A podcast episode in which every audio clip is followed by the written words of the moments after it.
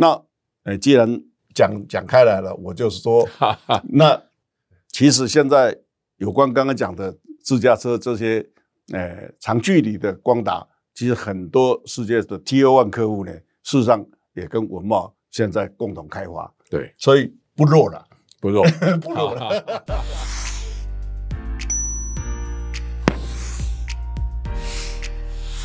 好，各位财讯的观众朋友，大家好。那么今天的单元，我们要特别邀请的是稳茂的董事长陈进财陈董事长。我们先请陈董事长跟我们观众朋友问候一下。好，各位观众大家好，社长好。好。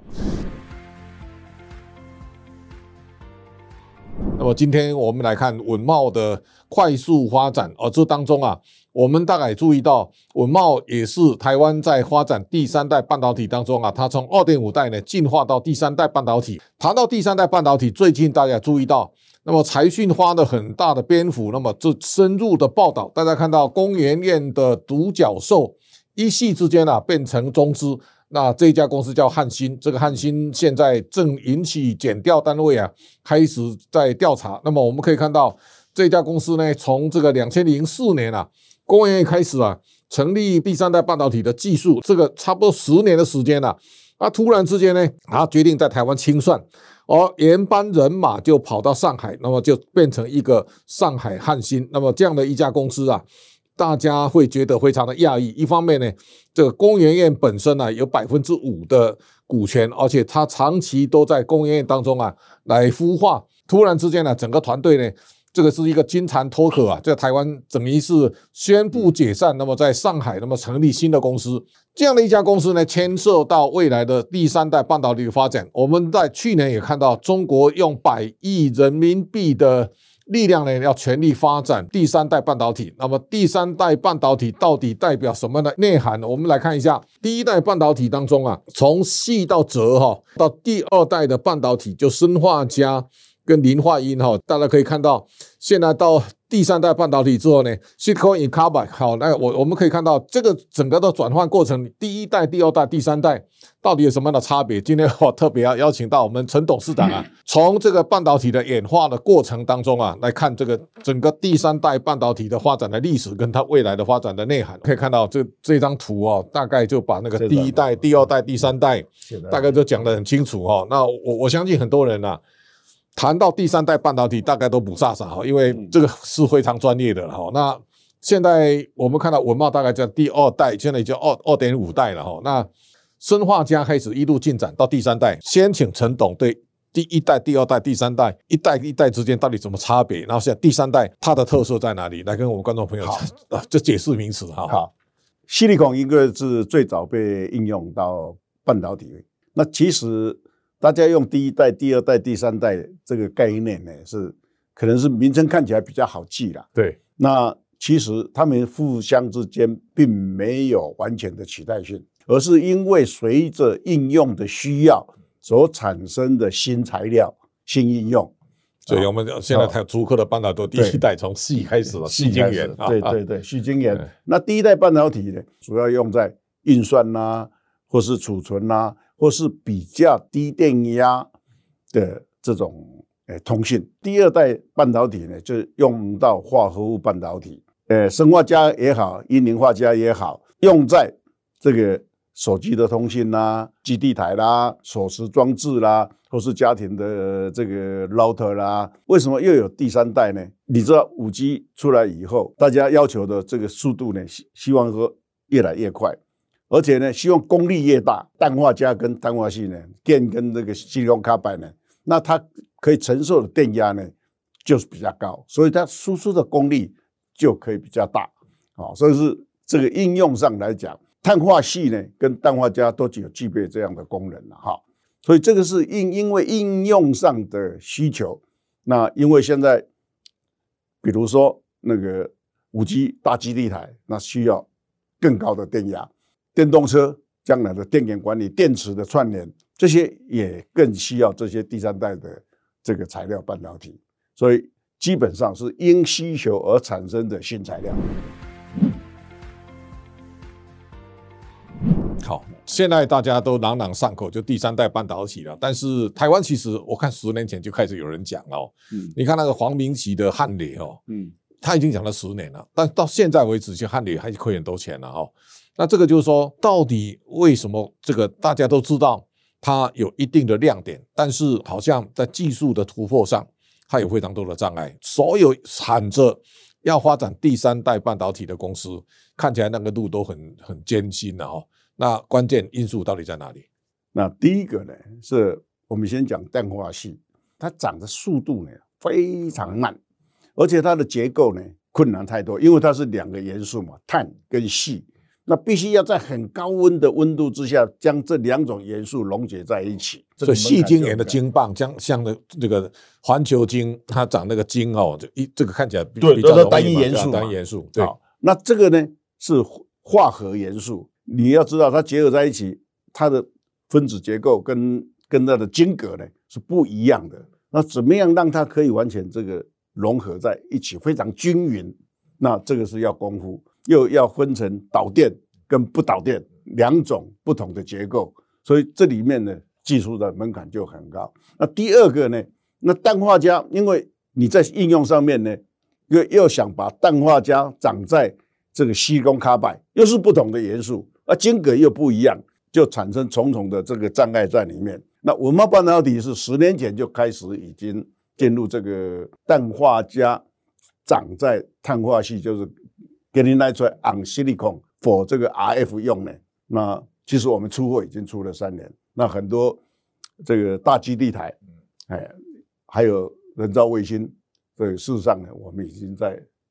供应我们的客户。嗯，好，这当中啊，现在当然比较注意的一个焦点，就中国花了很大的力气了哈没。有错。它现在在第一代这种细的晶圆上面呢、看起来它落后了嘛，而且美国卡它卡得很激烈。现在大家都来看中国在第三代半导体，它用举国之力，而看起来它不像第一代看起来很很难追了哈。但是第三代，中国现在切入第三代半导体，你看那个优胜劣败，它最大的关键在哪里？哎，这个很有很有趣哈。其实大陆是十兆人民币要要来发展这个产业，当然因为第三代半导体用在一些军工的使用呢，它更具 power，所以大陆发展这个想也也是对的。那据我知道了，哈，当然他们的供应链没有台湾这么完整了，哈，但是在长金的部分呢，呃，我是觉得他们已经涨得相当不错。台湾的，呃，我们据我们知道的最大当然就是环球金，那他现在很努力在涨西贡卡百这个涨金，已经有相当成就了。但是如果跟大陆比起来的话，我看，呃，并没有超越了哈、哦，并没有超越。那当然现在做的最好是美国的 Cree 了哈，美国现在的第三代半导体这这个实力到底怎么样？非常的好。啊，哦 c r e 做的非常好哈、它不管是在西工卡拜本身的基板长金，或是在电昂西工卡拜的累金的 AP，它的品质都长得相当好。台湾跟大陆呢，我认为如果在长金的方面，现在是台湾是伯仲之间伯。仲之间了。那制程方面，当然因为有稳茂在，大概还有还有这个台积电，那制程方面大概当然我们还会领先，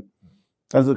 呃要特别注意的是，因为我们台湾在做对智慧财产权，我我们是相当重视的，因为这里面包括 Cree 啦，包括 Sumitomo 啦、二六啊，他们有很多专利在这里。那我们台湾在做，当然会很遵守这样的游戏规则。大陆在这方面，因为他们的对这方面的看法跟我们不太一样，所以，呃，他们制成的技术也是正在突飞猛进中。文茂在这几年啊，这个名词啊，经常在大陆跑出来哈，不然深进文茂了哈，这个这个像类类似这样的事啊，其实这个也是文茂的困扰。中国他经常拿文茂的招牌到处在招摇了哈，那这文茂也不堪其扰哈啊，这样的一个情况，文茂的态度是怎么样？那我想他们的目的大概不外两个，一个就是说自抬身价嘛，哈。那第二个呢，他们利用这样的一个身份呢，刚刚讲了，大陆宣布要用十兆来发展第三代这个半导体，刚好稳茂在这方面也有一点小成就嘛，或许可以在政府那点去分到一些好处。那我我自 我想这是他们的目的啦。那站在稳茂来讲，第一个他们并没有工厂，老实讲，实质上还是没有。那我们只能重信公告，我们发现我们就公告，我们希望不要有人去受害。所以你们现在经常都要辟谣啊，哈，对对，辟谣，这个动不动就要出来讲 了，对对对，一定要讲。那我们把我们的自己的智慧财产权呢，把它保护好，那我想这个是比较重要的。好，这个在这段时间呢，我看这一两年来哦，在美中的角力当中，我们也看到这个拜登现在开始有很多的杀手锏哦。那这个时候呢，从川普时代呢所留下来的科技战里面，比方说他管制的中磊的像爱斯摩的这个 EUV 的机台，让中芯就就没有办法哈更上一层楼了哈。那这个时候呢，我们大家也可以看到，按照这个态势发展下去。第三代半导体一定牵动到未来的军事哈，跟所有的应用啊，我相信美国在这一块它一定会更加重视哈。所以如果在美中的角力不断的这个激烈化的过程当中啊，第三代半导体会变成什么样的一个中美双方的攻防的一个焦点？第三代半导体其实要在精工里面的应用呢是更重要啊，比如说导弹啦。比如说矩阵雷达啦、相位雷达啦，这个都非常非常重要的。我相信美国在这方面的管制呢，是一定会越来越严格。那举个例子，其实现在的西隆卡百，你要跟他买 AP 也好，买这个西隆卡百的基板也好，是要经过专案申请的，美国才会放行。对，所以这可见他已经管制这个东西了。那这里也利用这个机会呢，我希望我们的政府呢有听到，应该都用一点心呢，在这方面呢，制裁权跟这个违法营业秘密化哈，台湾有一段时间其实我们并不太重视了哈。对。那最近看起来美国给台湾压力越来越大。对。比方说台研的科技园区哈，中资有很多的机构隐身在里头，我相信美国一定给台湾非常大的压力。那最近我看。减掉啊，开始约谈人来去查办了哈。那我我想这个大概就是在美中角力的过程当中，台湾以前哦，我们有叫三不管地带，但美国在这一块，我看现在监管是越来越严格啊。那第三代半导体，因为它牵涉到军事，我我我想这个时候台湾会更加敏感哦。所以我想，如果以第三代半导体的这个发展来看，就是说，你看文茂在过去几年哦，其实那那个成长。是非常惊人的。我记得在二零一九年的时候，这个阿巴购是开始以两百七十块来认股稳茂的时候呢，大家也许还看不出来哦，因为他用两百七十块来入股稳茂的时候呢，稳稳茂的股价还低于这个两百七啊，那大家会觉得，哎，他为什么 花这么高的价钱来入股文茂？啊，现在看起来，经过这两年的发展，我想文茂的发展是让大家非常的钦佩哈。我们就先从阿巴购跟文茂的这个他入股的因缘啊来谈起阿巴购跟文茂未来的合作关系。那阿巴购呢，也就是现在的 Broadcom 哈，那当年呢，呃，我们用两百七十多块呢，那么花了一个私募，我想这是一个非常好的合作。那从此呢，这个 Broadcom 就变成一个 Fabulous 的这个公司，那他专心于他的设计啊跟产品。那我们就专心于制造，我也希望说以后有更多这样的机会了哈。那跟这些 IDM 公司的合作。那另外呢，在今年这个去年的十二月，我们也花了一个这个可转债。那可转债呢，我们的转换价格是哎四百九十七块，四百四九七啊，哎四百九十七块。我想这也是文茂这几年的发展高度吸引的，得 得到国际法人的。的一个认同我我相信是这样。这个其实啊，从九零年代叶淑慧的博打出事以后，那么你跟叶国一两个人哦，这个你们把他拿下经营权之后啊，大概到现在为止二十几年，文茂的发展让大家刮目相看哦。你看那个时代大家对生化家哦还是很有疑虑的啦因为很多很多大家都挂打挂了嘛哦。但是这二十年经营对文茂来讲是非常难能可贵。你现在股价在四百块附近，四百块大概市值已经。接近一千七百亿了。我想，如果以未来的这个长期发展的动能来讲，我看文茂在未来的通讯这一块，哈，我我我相信会扮演非常重要的角色。所以，你们谈一谈这个，以以现在的情况来看，文茂未来的五年、十年，我相信文茂这会非常专注在通信半导体这一块，哈。那接下去所有的 IOT，那加上人工智慧化 AIOT。那还再加上光通信的加入，尤其将来自驾车，我们讲电动车也好，自驾车也好。讲到这个，我再请教陈董，就是说，你看这个现在的电动车啊，嗯，看起来有有用到这个技术，那个爆发力跟速度都不一样啊。是，所以现在看起来，这个第三代半导体对未来电动车产业发展可能会带来非常大的助力嘛？会，没有错。比如说，我们先讲电源管理的话，第一个，它的电池的创串联管理，这个一定要用碳化系呢，它才能够承受比较高的电压跟比较高的温度。再来，它的充电速度，那么才会快。那第二个呢，它周围还有包括车内环境的控制呢，那些 sensor 呢，那比如说雷达，几百公尺外的这些。安全管理呢，又非用到这个第三代，就你讲那个光光达哈，光达光达现在对的，就这个就是说，我们有几个强项，有弱项啊。包括你说像类似现在台积电的半导体，那是领先全世界。包括 Intel，我看现在要追，并没没有那么容易了哦。但是光达这一块，台湾其实我们一直还好了，还 还好了，因为五茂这这几年，因为现在本来做微波半导体的就做微波半导体，但是我在。这个七八年前，我我觉得五 G 时代来临，绝对不会只有微波通信这一块。所以呢，我因为我们本身又有光的团队在，所以我那时候就加入了光的这个团队。所以经过七八年的这个努力呢，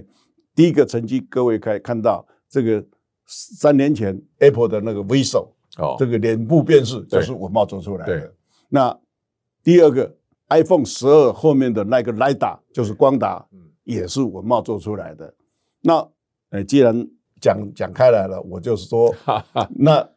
其实现在有关刚刚讲的自驾车这些，呃，长距离的光达，其实很多世界的 T O One 客户呢，事实上也跟文茂现在共同开发，对，所以不弱了，不弱，不弱了，所以我相信呢，呃，我想不出两年了，一定会有成绩出来。哎，那事实上都是已经进入产品开发阶段，都在验证，都在这这方面。我想文茂在这方面超前部署，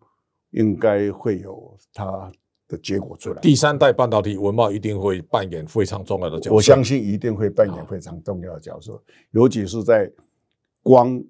这方面跟。通讯及通讯这一方面，台湾的通讯相对过去来讲是基础比较差哈，比较弱了哈。啊，现在在经过这几年努力之后，有没有赶上来的？我相信，因为经过这二十年，文茂也相当努力，跟我们的教育界大学呢做很多的努力。那我们也培养了蛮多人，自己本地的人才。呃，最近呢，我们跟这个交通大学也会成立，大概台湾跟他们成立第三个。研究所就是文茂的研究所，因为我们备忘录已经签了，所以我可以讲。好，大家希望文茂变成另外一座富国神山了哈。那我们在节目在尾声当中啊，你可以跟我们来谈一谈，就政府在面对这个重要的产业技术，政府应该要站在什么样的角色跟态度？我想，我希望说，政府除了注意到说第三代半导体的应用之外呢。应该要注意到它最重要的原料的取得，原料的这个取得呢，就是说在其中卡板涨，嗯，涨涨其中卡板这一段呢，台湾的确还有很大的空间，必须努力。那第二个呢，在刚刚讲到的智慧财产权方面呢，我希望政府能够真的是简洁性高一点，然后我们的营业秘密法也必须修正，因为。实在太轻了，对，那文茂也曾经发生过几次很轰动的营业这个被窃的这个案件，所幸呢文茂警觉性有够高，所以都能够呃没有被窃取，但是最后的结果宣判的结果都非常轻，一两年。对，说这样的刑度呢，怎么会会有这个贺主作用呢？那简直是在鼓励他们去偷嘛，对不对？所以我我相信政府呢，我们希望，呃，减掉单位应该有专责的这种专业的，就科技的这种营业秘密保护的这么一个 team 出来保护台湾的这个科技上面的这个 IP。嗯，好，我想今天啊，我们特别访问陈进才董事长。大家知道他学财会出身哦，但是他变科技界非常重要的领导人哦。我也经常跟他开玩笑说，他从一介平民哦变千亿富豪哦。那我想这在台湾呢，个人创业当中非常受到大家敬佩的创业家哈。那我想文茂在他的经营当中啊。一代一代，我相信文茂一定会有一席之地哦。我们也希望说，文茂能够在台积电被富国神山之后呢，另外一个富国群山当中，大家可以找到文茂的位置。今天非常感谢陈董事长，谢谢，我们一定会加倍努力，好，继续努力，好，也谢谢大家的观赏，下一次我们再见面，谢谢大家，谢谢。